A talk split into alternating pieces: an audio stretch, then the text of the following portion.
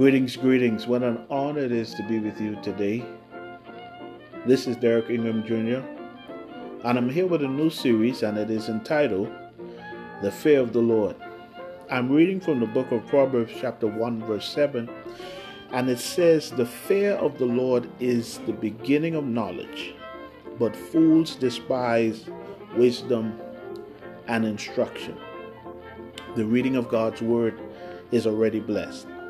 You know, as I look at this verse of scripture, I can't help but be captivated by the first line. It says, The fear of the Lord is the beginning of knowledge.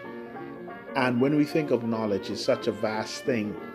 And when we think of the pinnacle of knowledge, we think about doctor, doctorates, master's degrees, and all of these wonderful achievements and accolades that we can one day or presently if you have if you are a doctor in any particular field or if you achieved a master's degree i know that you feel a wealth of accomplishment. But it is amazing. I, I can't help but think of the apostle paul. He is the one that is said to have said that he will count all that he has gained as loss, as dung, that he may obtain the excellency of Christ. And you know, this was the apostle that sat at the feet of a great doctor of the law, Gamaliel. And being the great scholar and man of God that he was, that Paul, this man of God, was willing to count all of that as nothing that he might obtain Christ. So when I look at Proverbs 1 and 7, I understand what the writer is saying. I believe I have a glimpse of what he's saying. He says, The fear of the Lord is the beginning of knowledge. Let's look at the fear of the Lord.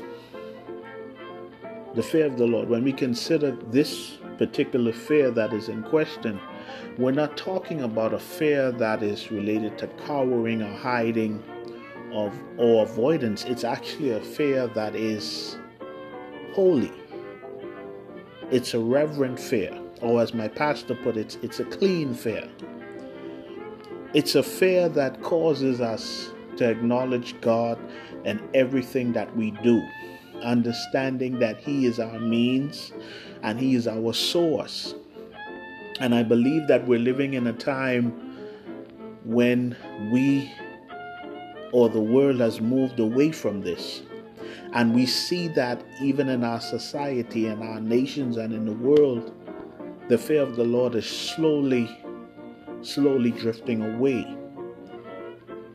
You know, as I consider that, I realize that it is a sign of the time because men are becoming lovers of themselves. When our hearts should be tuned in or turned to God, we're turning back inwardly to ourselves and we're, we're being desirous of pleasing our own affections. And at the and this is at the expense of the reverence of our God. But I'm also reminded of a scripture that I've heard one of my mentors quote and expound on.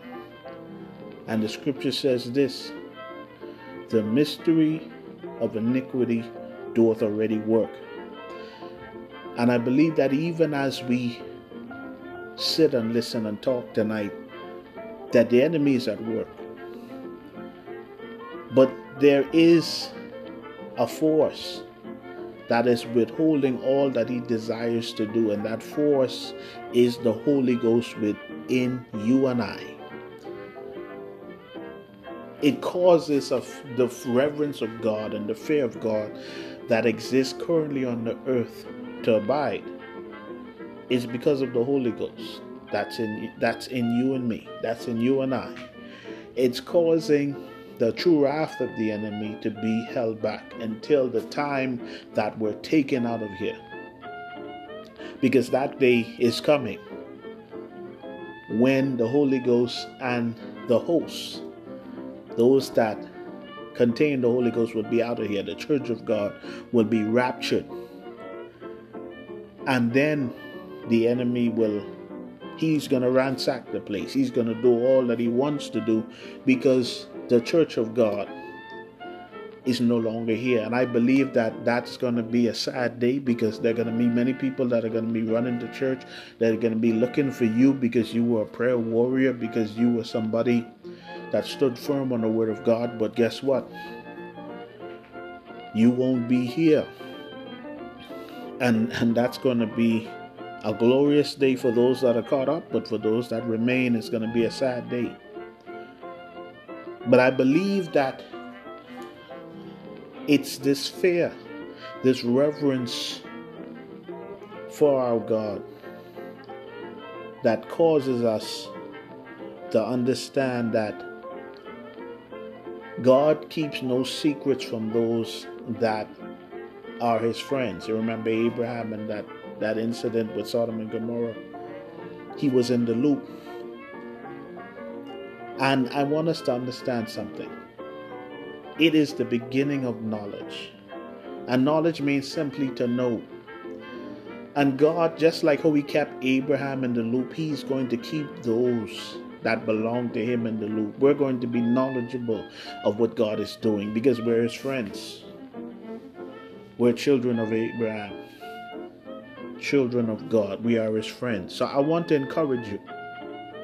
Let's remain Let's remain focused on what matters. Let's keep God in high reverence. Let's continue to serve Him with our whole lives. Let us continue to man the battlefields as His witnesses in the earth. I'll be back with other parts of the series. Blessings on you.